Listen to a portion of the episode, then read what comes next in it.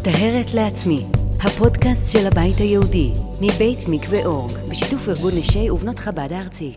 מטהרת לעצמי, והיום אנחנו עם דוקטור אילנה ישראל, בנושא אה, מעניין. שלום לך. שלום, שלום. אז היום הנושא שלנו הוא אה, פרידה בנישואין.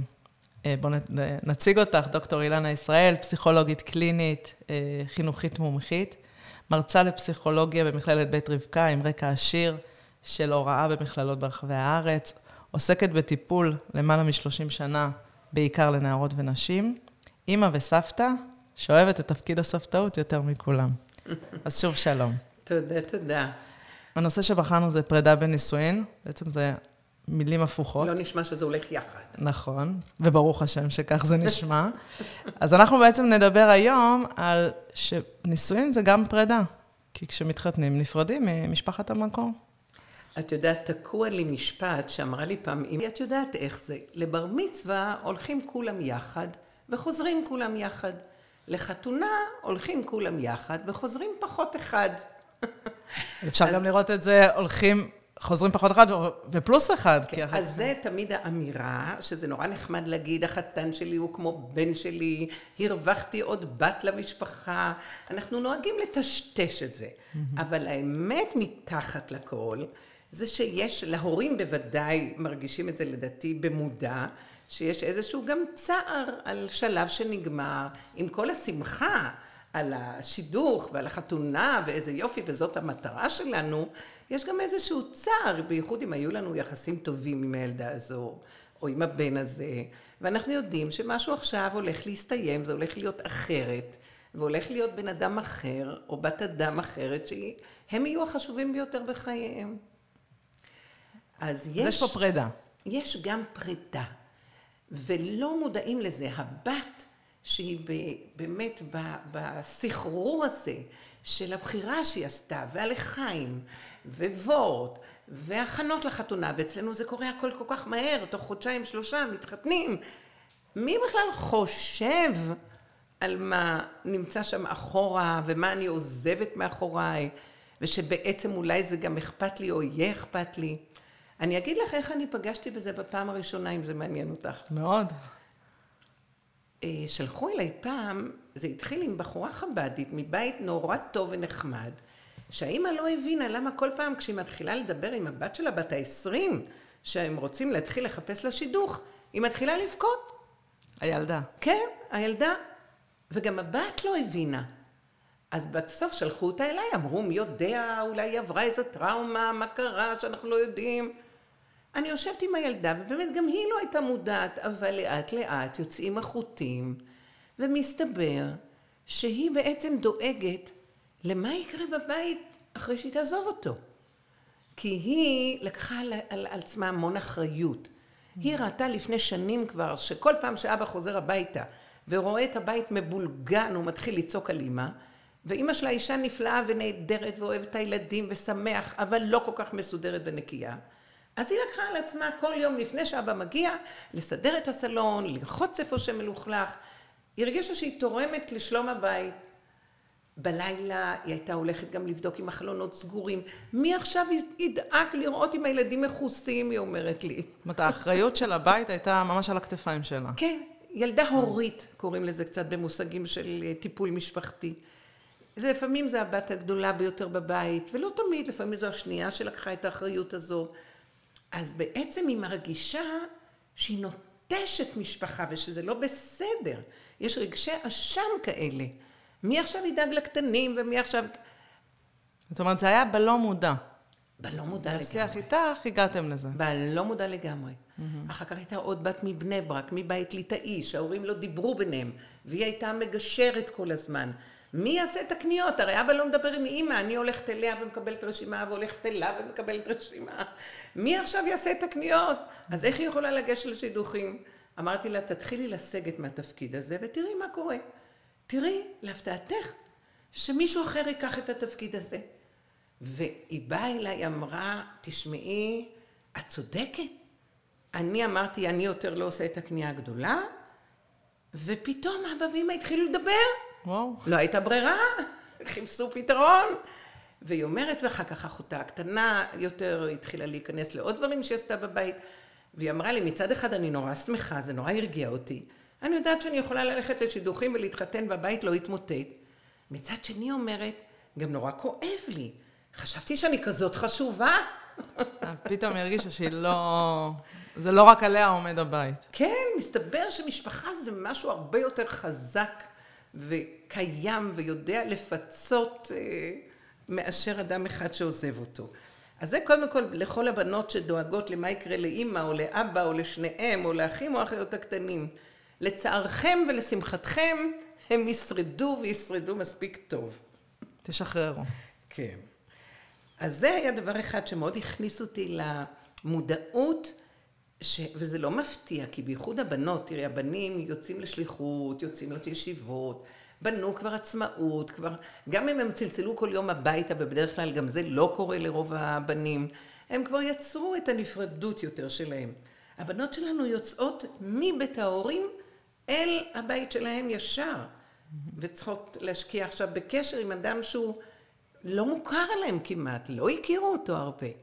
אז יש כאן מעבר שהוא בסך הכל נורא טבעי שיעורר חרדה, וקצת עצב על זה שאני עוזבת את המקום המוכר לי, הטוב לי, בייחוד אם היה לי טוב בבית. מי שמאוד לא טוב לה בבית, אז לפעמים באמת הנישואים זה הצלה בשבילה והיא שמחה שהיא יצאה מהמקום הזה. אבל אז גם כן יש אה, פרידה אחרת, זאת אומרת, להיפרד מה, מהקושי שהיה. נכון, כדי לבנות אז, בית אה, אבל אז טוב. יש את התקווה, ולפעמים היא אפילו מוצאת בבית החמות את הפינה החמה שלה. Mm-hmm. אני מכירה אה, נשים שאחרי לידה הולכות לבית החמות. יש גם תופעה כזו, וזה בסדר, mm-hmm. מותר. Mm-hmm. עוד מקום שפגשתי את זה, שגם מאוד מפתיע, זה נשים צעירות בתחילת החיים אחרי הנישואים, חודש, חודשיים אחרי הנישואים, והאימא מצלצלת אליי, את חייבת לראות אותה, אני לא יודעת מה קורה לה, היא בדיכאון. ומגיעה אליי האישה הצעירה, והאימא כבר מדמיינת, מי יודע כמה קשה לה עם בעלה, ואולי כל הנישואים הולכים להתפרק. ואני מתחילה לשוחח, וזה לא מקרה ולא שניים, כמה וכמה מקרים שפגשתי, שמסתבר שטוב לה עם בעלה, והיא שמחה על הבחירה שלה, והיא רוצה להמשיך להיות נשואה, ונשואה לא, והכל בסדר ביניהם, אבל היא מדוכדכת. ואז מסתבר שמתחת לפני השטח היא פתאום קולטת מה שהיא בכלל לא הייתה מוכנה לו, כי היא לא חשבה על זה בכלל, שהיא נפרדה לתמיד מהמשפחה שלה, היא כבר לא תהיה אף פעם הילדה שהייתה בבית. ופתאום היא מתגעגעת לרעש, לאחים והאחיות הקטנים, אה, למ... את, את יודעת, גם משפחה זה הרי מרכז מידע, הכל עובר שמה. טלפונים, ויודעים מה קורה, פתאום היא בבית לבד. מרגישה מנותקת. היא אישה צעירה, גרה בבית לבד, אין לה עוד ילדים, בעלה יוצא לכולל בבוקר, אם היא לא עובדת אז בכלל אין לה מה לעשות.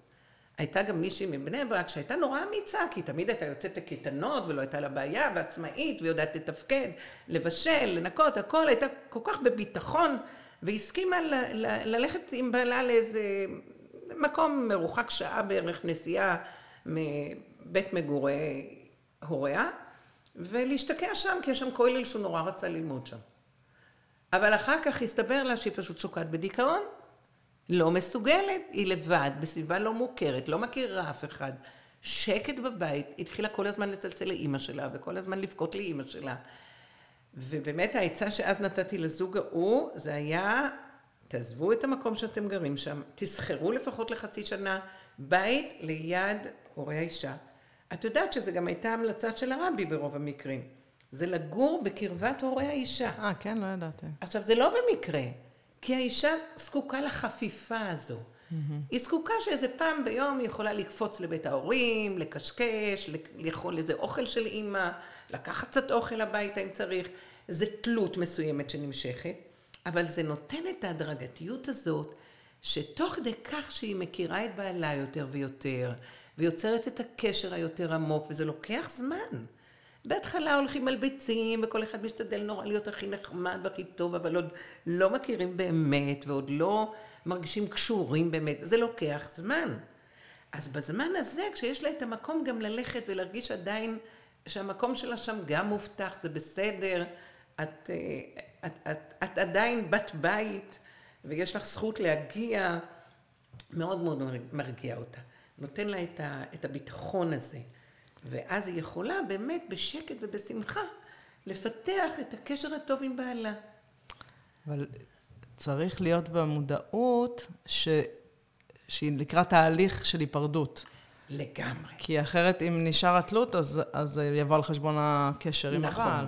נכון מאוד, וצריך מאוד להיזהר מקיצוניות בעניינים האלה. הייתה איזה מישהי מאיזו קריה חסידית, שהיו לה כבר שני ילדים כשראיתי אותם, והיא גרה ממש בית ליד, אה, ליד אה, אימא שלה.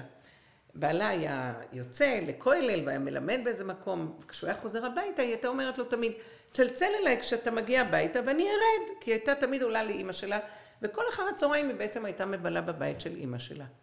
והוא היה מאוד עצוב ומאוד ממורמר, והיא לא הבינה למה. מה הבעיה שלך? מה אכפת לך איפה אני כשאתה לא נמצא? והוא היה, והוא פתאום בעזרתי התחיל לבטא קצת את מה שהוא מרגיש, שהוא מגיע הביתה ואין אישה בבית, הבית ריק, אין ריח של בישול אף פעם. היא מורידה אוכל מאימא שלה, נורא נחמד, אבל הוא לא מרגיש שיש לו בית. ואז היא התחילה לקלוט, ולפחות הגיעו לאיזושהי פשרה שהיא באמת תדאג להיות בבית ולבשל בעצמה קצת, כדי שיהיה, שהבית שלהם יתחיל... תחושה, שיהיה תחושה של בית, כבית, חום. כן. ושתבין איך הוא מרגיש. גם אם זה לא מפריע לו ויש אוכל והיא יורדת עשר דקות אחרי זה למטה. אז זו בהחלט, זו הגזמה וזו תלות מוגזמת ולא בריאה. כי כל זוג צריך לבנות את הבית שלו. Mm-hmm. הייתה אישה אחרת, שבחודש הראשון כבר אחרי הנישואים, הייתה בוכה כל יום. ולא הבינו למה, לא הבינו למה, וכשהיא הגיעה, הסתבר שהיא ואימא שלה היו בקשר נורא נורא קרוב, כל יום היא הייתה יושבת על יד אימא שלה, מספרת לה את כל הסיפורים שקורים לה, במקום החברה הכי טובה. בזמן הרווקות? בזמן הרווקות, בזמן ההתבגרות שלה בעיקר. היה, במקום חברה טובה, אימא הייתה החברה הכי טובה שלה. והאימא הייתה תמיד גם מתגאה שהיא לא מבינה מה מדברים על התרחקות ו- וריבים בגיל ההתבגרות, היא והבת שלה החברות הכי טובות. אבל פתאום אחרי הנישואים זה מתחרה מתחרה על המקום של בעלה, כי היא מתגעגעת לאימא. חסר לה כל לילה השיחות הכיפיות האלה. אז מה שהיה הכי נפלא נראה בגיל ההתבגרות, שלא נתן בעצם את המקום הטבעי קצת לנפרדות לקרות, התנקם בה ובבעלה. תחשבי איך הוא מרגיש שאשתו בוכה לו כל יום. היה כל הכבוד לו שהוא המתין בסבלנות והבין קצת יותר מה קורה. והאימא הבינה מה קורה, וככה לאט לאט שחררו יותר את החוטים. וברוך השם, ככל שהיא הלכה ויצרה את הקשר העמוק והטוב עם בעלה, אז היא באמת, הוא הפך לאדם הכי חשוב שאיתו היא רוצה לחלק ולספר. אבל זה לקח זמן, וזה לקח את ההבנה, וזה נורא חשוב להבין שלפעמים כשלאישה צעירה קשה אחרי נישואים והיא נראית כאילו היא שוקעת קצת בדיכאון או דכדוך כזה, זה לא בגלל בעלה בהכרח. אלא באמת בגלל העזיבה הזאת של הבית. אז בעצם בנושא הזה של, של הפרידה, זה, אנחנו צריכים לדבר גם לאימהות, אה, וגם לבנות, לכלות, אה, ואולי גם לבעלים, זאת אומרת שזה משולש כזה שכל אחד, אה, כל קודקוד, כל קודקוד צריך להיות במודעות הזאת. זה כל כך נכון. את יודעת, יש אימהות שלפעמים משמיעות אה, אמירות באוזני הבנות, כמו, איזה כיף יהיה כשתלכי כבר מכאן, איזה כיף יהיה להיפטר מהעצבים האלה שלך, אני כבר מחכה שתעופי לי מפה. סתם, כן, אמירות שעושות קשה, ונותנות הרגשה שרוצים להעיף אותי מפה, אז אני לא רוצה לעוף מפה. ולפעמים להפך, וזה עושה עוד יותר קשה. אימא שפתאום בוכה, לפעמים כי זו הילדה הכי קטנה במשפחה, וזהו, אחרי זה כבר שלב חיים אחר, אין ילדים בבית, והאימא בוכה לה, מה אני אעשה בלעדייך? אוי, כמה יהיה עצוב לי כשתלכי. וכשהיא אומרת כזה משפט, היא חושבת שהיא האימא הכי טובה? כן, היא רוצה לספר לה כמה היא אוהבת אותה, וכמה יהיה קשה לה. והילדה מרגישה ייסורי מצפון. וואו. מסכנה אימא שלי, ואיך היא תישאר בלעדיי. עכשיו תחשבי לפעמים אם יש מקרה של אימא חד-הורית, אז בכלל, אימא אלמנה, או אימא גרושה, או הכרתי גם מקרה כזה של אימא מתמודדת נפשית, שהילדה הייתה הצלה שלה, והיא גם הייתה חד-הורית וגם מתמודדת נפש, ופתאום הבת שלה תעזוב אותה, והבת לא רצתה להתחתן. היא הגיעה אליי בגיל 27-8, כמעט פספסה גם את הבן זוג הזה, אם הוא לא היה מחכה בסבלנות ומתעקש לקחת אותה לעזרה, כדי להבין למה היא לא מסוגלת להחליט, כי הוא הרגיש שזה כל כך מתאים. ואז הסתבר שהפחד שלה הגדול זה האחריות שלה על אימא שלה. כי בעצם היא הייתה כמו אימא של אימא שלה. אבל פה זה כבר ממש מקרה קיצוני. מקרה יוצא דופן. מקרה יוצא דופן. וגם ננסה- שם יש פתרונות. אפשר למצוא פתרונות. אבל בוא נעשה, אז נחלק את זה. בוא נדבר עכשיו לאימהות. אוקיי. אז קודם כל הייתי אומרת לאמהות, אם היה לכם קשר טוב עם הילדה, והיא עזרה לכם בבית, או הייתה רגשית קרובה אליכם, קחו בחשבון שיהיה לכם גם קצת צער וקושי. תיזהרו, זה, הבת לא צריכה להיות המקום שאתם מבטאים את הקושי ואת הצער הזה. תמצאו חברה טובה, אם זה לא עם הבעל שלך, תמצאי עם, את מי לשתף בזה, תרגיעי את עצמך. תכירי בזה שיש קושי. נכון. תכילי את זה. נכון, אוקיי. נכון. צער גידול בנים קשור גם בלתת להם להיפרד. השחרור. יש איזה ספר שמאוד אהבתי את הכותרת שלו פעם, Mothers are there to be left. אימהות הן שם על מנת להיעזב, הן צריכות גם לדעת לשחרר ולתת לעזוב אותן. זה כאילו חלק מתפקיד האימהות שלך. כי אנחנו רוצים שהילדים יוכלו לחיות גם בלעדינו. אחרי מאה העשרים שלנו הם גם יצטרכו להמשיך בלעדינו. אנחנו צריכים להיות גאים שהם יכולים לעשות את זה בשמחה. שנתנו להם את הכלים. כן, ואת היכולת להיות עצמאים, להיות שמחים בחלקם, ליצור קשר טוב עם בן הזוג. גם כשבן הזוג הופך להם הכי חשוב, יכולה להיות קצת קנאה וקצת תחושה שאני מפסידה ומאבדת פה משהו. זוג צעיר מגיע לשבת הביתה, ואת נורא שמחה לארח אותם, ורוצה לשמוע, ושהם יהיו חלק מהמשפחה, והם יושבים בצד וכל הזמן מסתודדים, כי עכשיו הכי חשוב להם זה מה שקורה ביניהם, ולא מעניין אותם בכלל המשפחה. וזה יכול להעליב, וזה יכול לפגוע. להיות מוכנים לזה ולראות בזה סימן טוב. שהזוג, ברוך השם, בונה לו את המקום האינטימי, הטוב שלו, המיוחד שלו. כשזוג צעיר מודיע שהשבת הזו הם רוצים להישאר בבית, אל תיעלבו בתור הורים. אז אולי זה התור שלכם. אבל איזה יופי, שכבר חודש או חודשיים אחרי החתונה, הם מרגישים מספיק טוב אחד עם השני, שהם רוצים לבלות שבת יחד בשקט בלי אף אחד אחר. זה סימן נפלא. תשמחו בשבילם. צאו קצת מהמקום האגוצנטרי שלכם, ותראו את טובת הזוג ואת מה שקורה להם. זאת אומרת, תח- תחווי את הקושי, תהיי תהיי במקום, תכילי את עצמך, אבל תיפרדי. זאת אומרת, תעשי את המופרדות נכון. הזאת. ואל ת- אל תהפכי את הבת שלך לזאת שצריכה לשמוע כמה קשה לך. תקחי בחשבון שאז את מקשה עליה, וגורמת לה לאיסורי מצפון, וכאילו עושה משהו לא כל כך פרי ו- וכלפייך. חבל, למה להעמיס עליה את זה? לא כדאי. אז מה את ממליצה לאימא להגיד? זאת אומרת, אחרי שהיא הכילה את הקושי אצל עצמה, מה, מה את ממליצה לה להגיד כן לבת? כי, כי אמרת מקודם שהיא אומרת לה, וואו, איך אני אסתדר בלעדייך, וזה כאילו ממקום שהיא אוהבת, כן. וזה לא טוב, אז מה כן? אז אם היא יודעת שהילדה למשל הייתה ילדה יד ימינה והמון הייתה מעורבת וחשובה בבית, לפעמים יש אפילו תופעה שאיזה אח קטן או אחות קטנה כל כך היו קשורים אליה שכשהיא הולכת להתחתן הם כל הזמן בכעס על החתן הזה שלוקח אותה מהם, לא רוצים לדבר איתו, מה הוא לוקח את אחות שלי כזה, והיא גם מרגישה מס- כמה הוא מסכן או כמה, אז קודם כל האימא לדעתי באמת לא כדאי ליצור גם מצב שהאחות הפכה כמו אימא, כן? לקחת בחשבון את זה קצת קודם. אוקיי. ולהישאר אימא גם לילדים היותר קטנים, כשאולי יש לך פחות סבלנות, אבל לזכור שהאחיות הגדולות לא תישארנה שם לתמיד, והוא צריך את האימא עד שהוא יגדל ויוכל לעזוב את הבית. וקודם כל להרגיע את הילדה, אל תדאגי. אני יודעת שקשה לך, ואת היית באמת כל כך חשובה בבית פה, בכל מה שעשית. לא, אנחנו כרגע בקשה לי, לאימא קשה. אז מה היא אומרת? לא קשה לילדה. אוקיי, את מדברת על האימא... האמא קשה לה... לגבי עצמה. על עצמה, לש, והיא אומרת את המשפטים האלה של, שנשמעים הכי יפים, איך אני אסתדר בלעדייך, ואני אתגעגע, וכל הדברים האלה, ושזה אמרנו שזה לא טוב. נכון.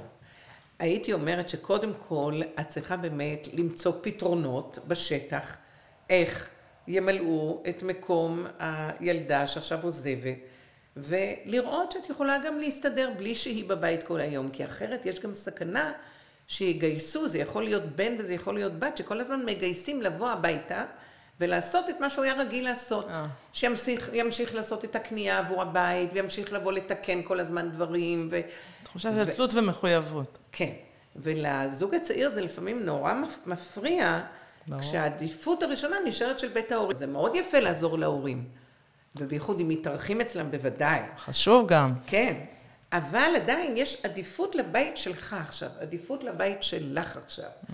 וזה משהו שצריך אה, לתת לו רשות. האימא יכולה גם לתת רשות לזה, גם בזה שהיא לא מגייסת אוטומטית אותם לכל דבר שצריכים בבית. Mm-hmm.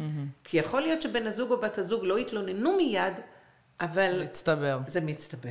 חבל. זאת אומרת, אם אני מבינה נכון, זה בעצם לשתף את הילדה שזה קשה לי, זאת אומרת, שלאימא זה קשה, אבל שהיא משחררת והיא שמחה. זאת אומרת, לתת גם את הקושי וגם את השמחה. נכון, אפשר להגיד, אני אוהבת אותך ואת תהיי נורא חסרה לי, ותודה. להגיד תודה על כל מה שעשית בשבילי כל השנים. תדעי שאני נורא מעריכה את זה. אבל עכשיו זה השלב שלך. ואני אף פעם לא אשכח את זה.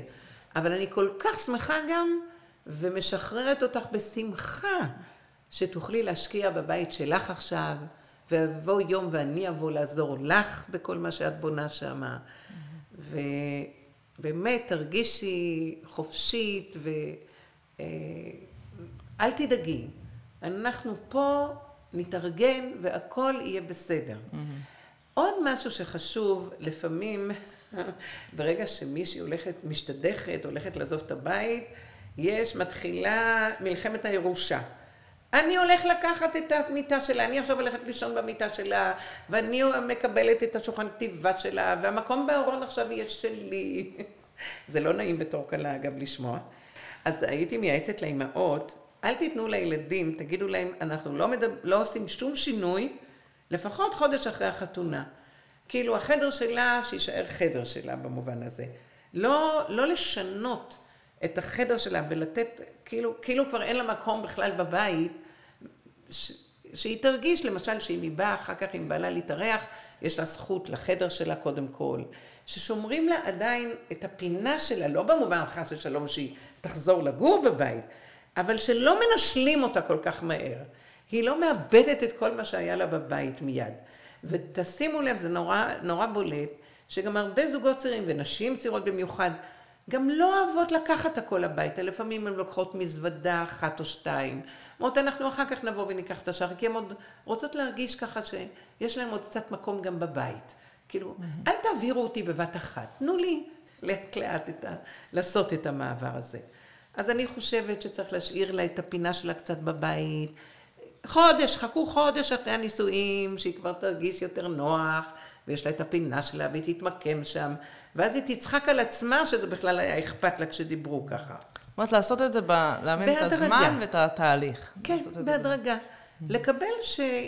שקשה קצת לאבד את המקום שלי בבית, פיזית, ובמשפחה, שאם הייתי במיוחד נורא מרכזית ושייכת, ו... וגם עוד דבר הייתי אומרת לאמהות, תשתפו את הבת במה שקורה במשפחה המורחבת ובמשפחה שהיא לא תשמע את החדשות פתאום ממקום אחר. כן, אבל היום עם הקבוצות וואטסאפ, אה, כולם בתוך ה... היום כבר הכל משתפים כן, מיד, את כן. אומרת. זה פחות בעייתי. הם יודעים לפני, הם יודעים לפני. זה פחות כן. בעייתי, זה, את צודקת. אבל יש דברים שלא משתפים בקבוצות וואטסאפ. איזה חדשה מדאיגה בקשר לסבתא. או איזה שידוך שהולך לקרות וכולם במשפחה יודעים בין הבת דודה למישהו. לזכור אותה תמיד. לזכור שהיא... שגם היא רוצה להיות חלק מהעניינים עדיין. זה נורא מעליב כשפתאום החברה הטובה שלך שמעה לפנייך שהבת דודה שלך הולך להיות אה, אה, לחיים היום בערב. Mm-hmm. והיא כבר יודעת, והמשפחה שלך לא סיפרה לך כלום, למרות שאחר כך מסתבר ששבוע שלם הם כבר בעניינים ויודעים שזה בדרך. להרגיש את ה-left out הזה. את השייכות. כן, שהיא תמשיך להרגיש שייכת גם למשפחת המקור שלה. Mm-hmm. כי הם ממשיכים להיות משפחה שלה גם הלאה. אז זה, ראיתי שנשים צעירות לפעמים נעלבות מזה. וזה חסר להם המקום הזה. אוקיי, okay, אז דיברנו לאימהות. אה, אני חושבת שנתת פה כלים ותובנות. אה, בואו נדבר לבנות. אוקיי. Okay. נתת, כבר דיברנו קצת, אבל בואו ניתן את זה בצורה יותר אה, מסודרת. נכון. קודם כל הייתי אומרת שאם את מרגישה לפני שאת יוצאת לשידוכים, את לא תמיד אפילו מבינה שזה מטריד אותך. אבל אם את חרדה או מטריד אותך, או את לא ממש רוצה, את מרגישה שאת לא ממש רוצה בכלל להתחתן, לכי לשבת מול מישהי ולנסות לברר מה, מה ולמה. יכולות להיות הרבה סיבות, ואחת הסיבות יכולה גם להיות שאת כל כך קשורה ונטועה במשפחה שלך, שאת לא מסוגלת לדמיין את עצמך יוצאת משם. וצריך קצת לעזור לך, להרשות לעצמך לדמיין את זה ולרצות את זה. יש את השלב אחר כך, שבתור אישה צעירה נשואה, אל תתפלאי ואל תחשבי שמשהו לא בסדר. אם פתאום כואב לך ואת קצת בוכה ואת יושבת בבית שלך, שבדרך כלל, נכון, זו דירה גם מאוד קטנה, היא גם לא כזאת יפה כמו בית ההורים ולא מלאה ביצירות ושטיחים ואני לא יודעת מה שהיו בית ההורים שלך. ומקרר, ומקרר. מקרר מלא, נכון, נכון, נכון.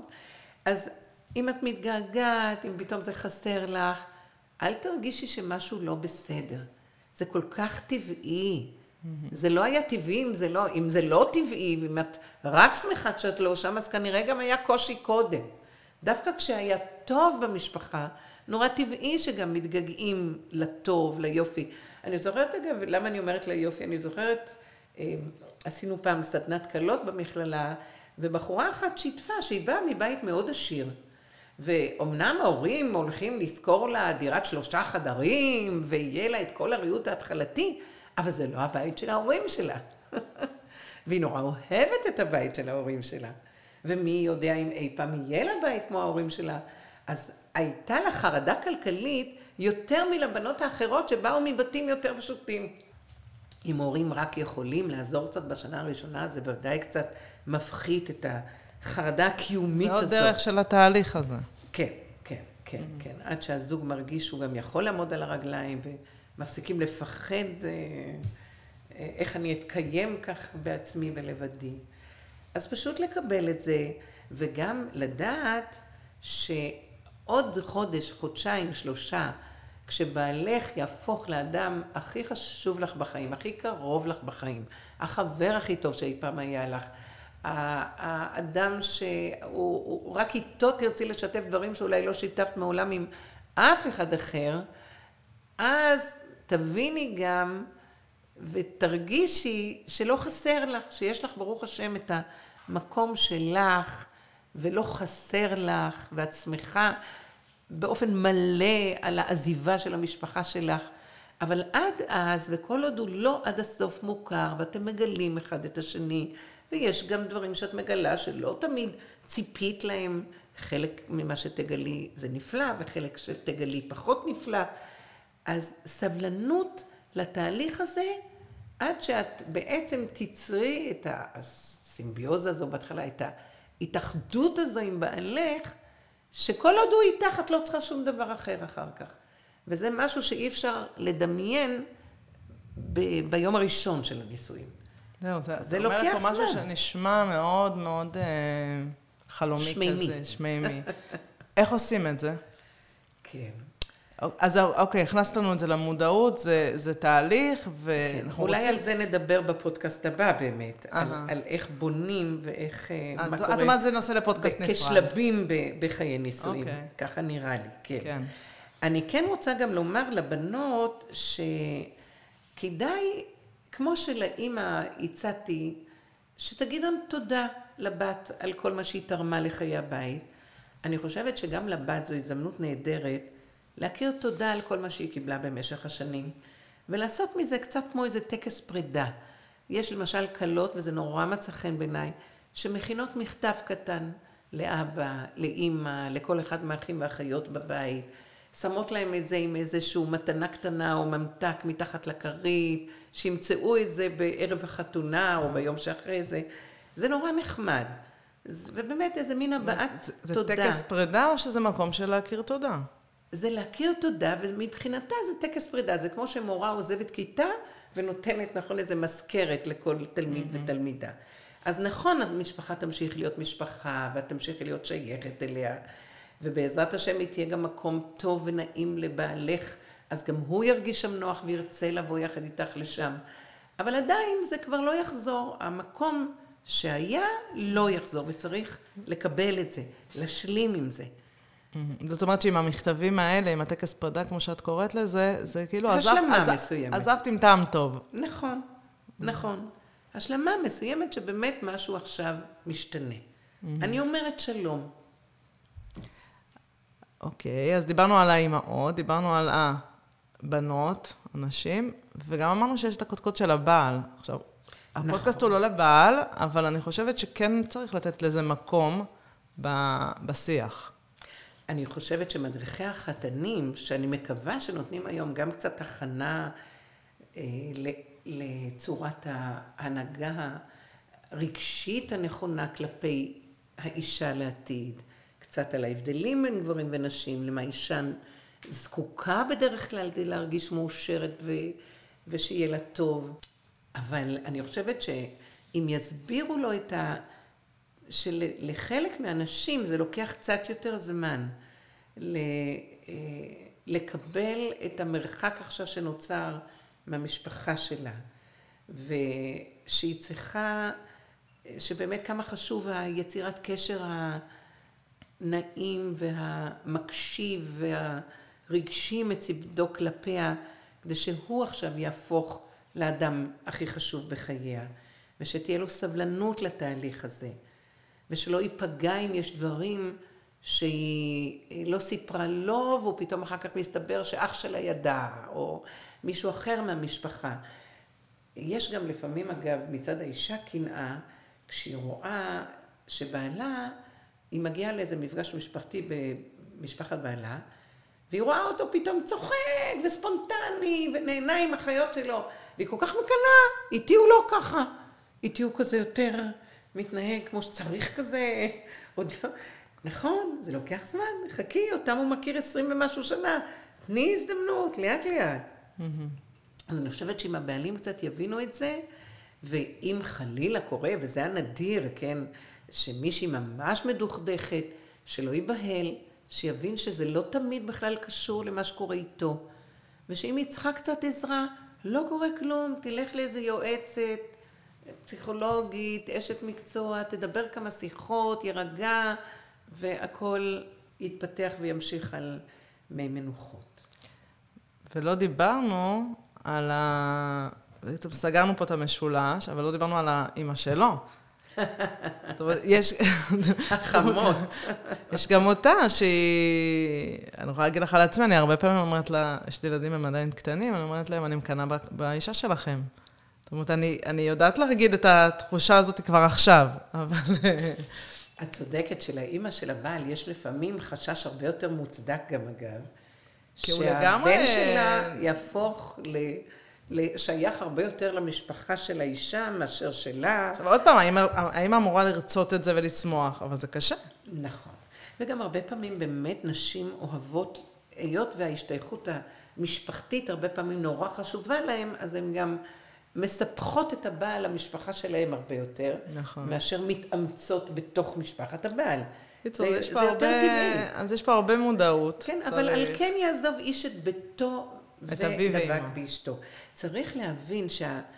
כן, צריך להבין שהתחרות שקיימת בין דמות האישה שהייתה האימא שלך לאישה שלך עכשיו, זה תחרות על המקום הרגשי העמוק ביותר שלך. כי האימא שלך הייתה האימא, האישה, האדם הכי חשוב לך כשיצאת אל העולם הזה, ועכשיו אישה אחרת צריכה לנחול את המקום הזה. כן. אצל אישה זה משהו אחר. כי הבעל, אבא שלה, הוא בתחרות מסוימת עם דמות הגבר שהיא אוהבת, אבל הבעל זה לא החוויה הרגשית הראשונית בחיים. זאת אומרת, האבא שהיה, אני מתכוונת. האבא הוא הדמות השנייה בחשיבותה מבחינה רגשית אצל האישה. Mm-hmm. והאישה יכולה להמשיך להיות בקשר רגשי מאוד עמוק עם אימא שלה, אם זה לא תלות מוגזמת, בלי שזה יפריע להשקעה שלה ולכיף שלה ולשמחה שלה בקשר שלה עם בעליה. אין את התחרות. זה לא אותה תחרות. לה... צריך להבין כי האימא היא האובייקט הראשוני שלנו. Mm-hmm. היא המקום העמוק ביותר הרגשי שלנו. ואם הייתה התקשרות טובה, והאימא הייתה אימא טובה אלינו, אז חייבים איזשהו מרחק והשלמה עם זה, גם אם אני מתגעגע וגם אם קשה לי והייתי רגיל לשתף את אימא שלי, שאני צריך עכשיו לנשום עמוק ולהבין שהמקום צריך להיות אשתי. Mm-hmm. עכשיו, החמות צריכה להבין את זה. גם צריכה להיות חכמה. זה לא פשוט. כולם צריכים להיות חכמים. כן. להבין את זה, לקבל את זה. צלצלה אליי פעם, אני לא אשכח את זה, אימא נורא חכמה, מורה דגולה בבני ברק, בכתה לי, בכתה לי בטלפון, שבע ברכות של הבן שלה, והבן שלה, שכל יום היה מצלצל אליה, הבן שלה שהייתה מתייעצת איתו בענייני חינוך, והוא היה, בעלה לא כל כך מתמצא בזה, הוא היה חשוב לה בדברים האלה. פתאום לא צלצל אליה, לא יום, לא יומיים, לא שלושה, והיא בוכה לי באוזן. והיא אומרת לי, אני יודעת שזה סימן טוב, אבל קשה לי, קשה לי. היא פתאום קלטה שהוא כבר לא יהיה הבן כמו עד עכשיו, ואין מה לעשות. וכך צריך להיות, וזה בסדר. אבל זה קשה לאימא. בייחוד אם זה היה בן מאוד יקר לליבה, ובן שהיא הייתה מחלקת איתו דברים ומתייעצת בו, והיא צריכה לשחרר אותו מהתפקידים האלה. כמו שאמרנו לגבי ילדה הורית בבית ההורים שלה, החמות צריכה להבין שהבן עכשיו לא יכול להמשיך להיות מה שהוא היה קודם עבורה ועבור האחים והאחיות שלו במשפחה. הייתה פעם אישה מאוד אמיצה שהסכימה, בעלה היה הילד הצעיר ביותר במשפחה, הייתה אימא אלמנה, והוא גר עם האימא כשהוא התחתן, והוא ביקש, התנאי שלו לנישואים היה שיגורו בדירה מעל האימא. האימא הייתה בדירה למטה והם היו בדירה למעלה, והיא הסכימה. היא באה גם מעדה ששם זה לא היה כל כך מופרך לחיות בקרבת ההורים. יש עדות שאפילו היו נכנסים לחיות בבית הבעל שנה שלמה, ללמוד איך לבשל את המאכלים, ו- ו- וכשהציפיות הן דומות, אז זה, זה יכול ללכת. והיא גרה שם שנה, שנתיים, שלוש, והיא הגיעה לנקודה שהרגשת שהיא לא יכולה יותר. כי כל פעם שהיא הייתה, לא הבינה למה בעלה מאחר, הסתבר שהוא הלך לאימא שלו קודם. וואו. כן, והתחילה יותר קנאה ותחרות, וכבר היו ילדים, והיא כבר לא הייתה מסוגלת לזה. ואז התחילו דיונים שלמים, כי האחים האחרים היה להם נורא נוח שהוא חי ליד האימא ודואג לה. אז לפעמים זה קורה יותר מאוחר. אז הוא רוצה את העצמאות שלו, את הפרטיות שלו, שלא יעלבו אם הוא לא משתף בכל דבר מיד. שזה לפעמים מאוד מעליב הורים. מה, חשבתם לנסוע לשליחות למקום כזה רחוק, ולא אמרתם מילה אפילו קודם? עכשיו אתם רק באים ומספרים לנו כאילו כהחלטה סופית? אז כן, כן, תהיו גאים בזה שגידלתם ילדים מספיק חכמים, עצמאים, שמסוגלים לקבל החלטה. ואם הם לא מרגישים שהם היו זקוקים לעצה שלכם, ויכול להיות גם ש... תסכימו איתם שההחלטה טובה ונשמע יופי ותשמחו בשמחתם. אז אם אנחנו רוצים אה, לסכם, אה, הבנו את המקום הזה של הפרידה, עכשיו אנחנו יודעים מה זה פרידה בנישואין, וצריך שיהיה הכרה, להכיר בזה, להבין שזה תהליך, בשביל זה צריך סבלנות, ושכל אחד ידע את המקום שלו. נכון. ו... שההורים ידעו לשחרר, כן. ואת הצער שלהם לחלק עם מישהו אחר. לחלוק עם מישהו אחר, ו... ו... שהבת לא תופתע, והבעל לא ושבאמת לא, וכשהנישואין של הזוג הצעיר יהיו במקום הכי מחובר, ובלי מקום של פרידות, נכון. חס ושלום. נכון. אז תודה רבה. בשמחה, שיועיל. אני אוהבת להיות מועילה. אה, אני חושבת שאת לגמרי, את לגמרי שם. תודה רבה. תודה רבה, חני, תודה. תודה שהאזנת. מוזמנת לשתף את הקישור עם עוד חברות שהפודקאסט יוסיף להן ערך.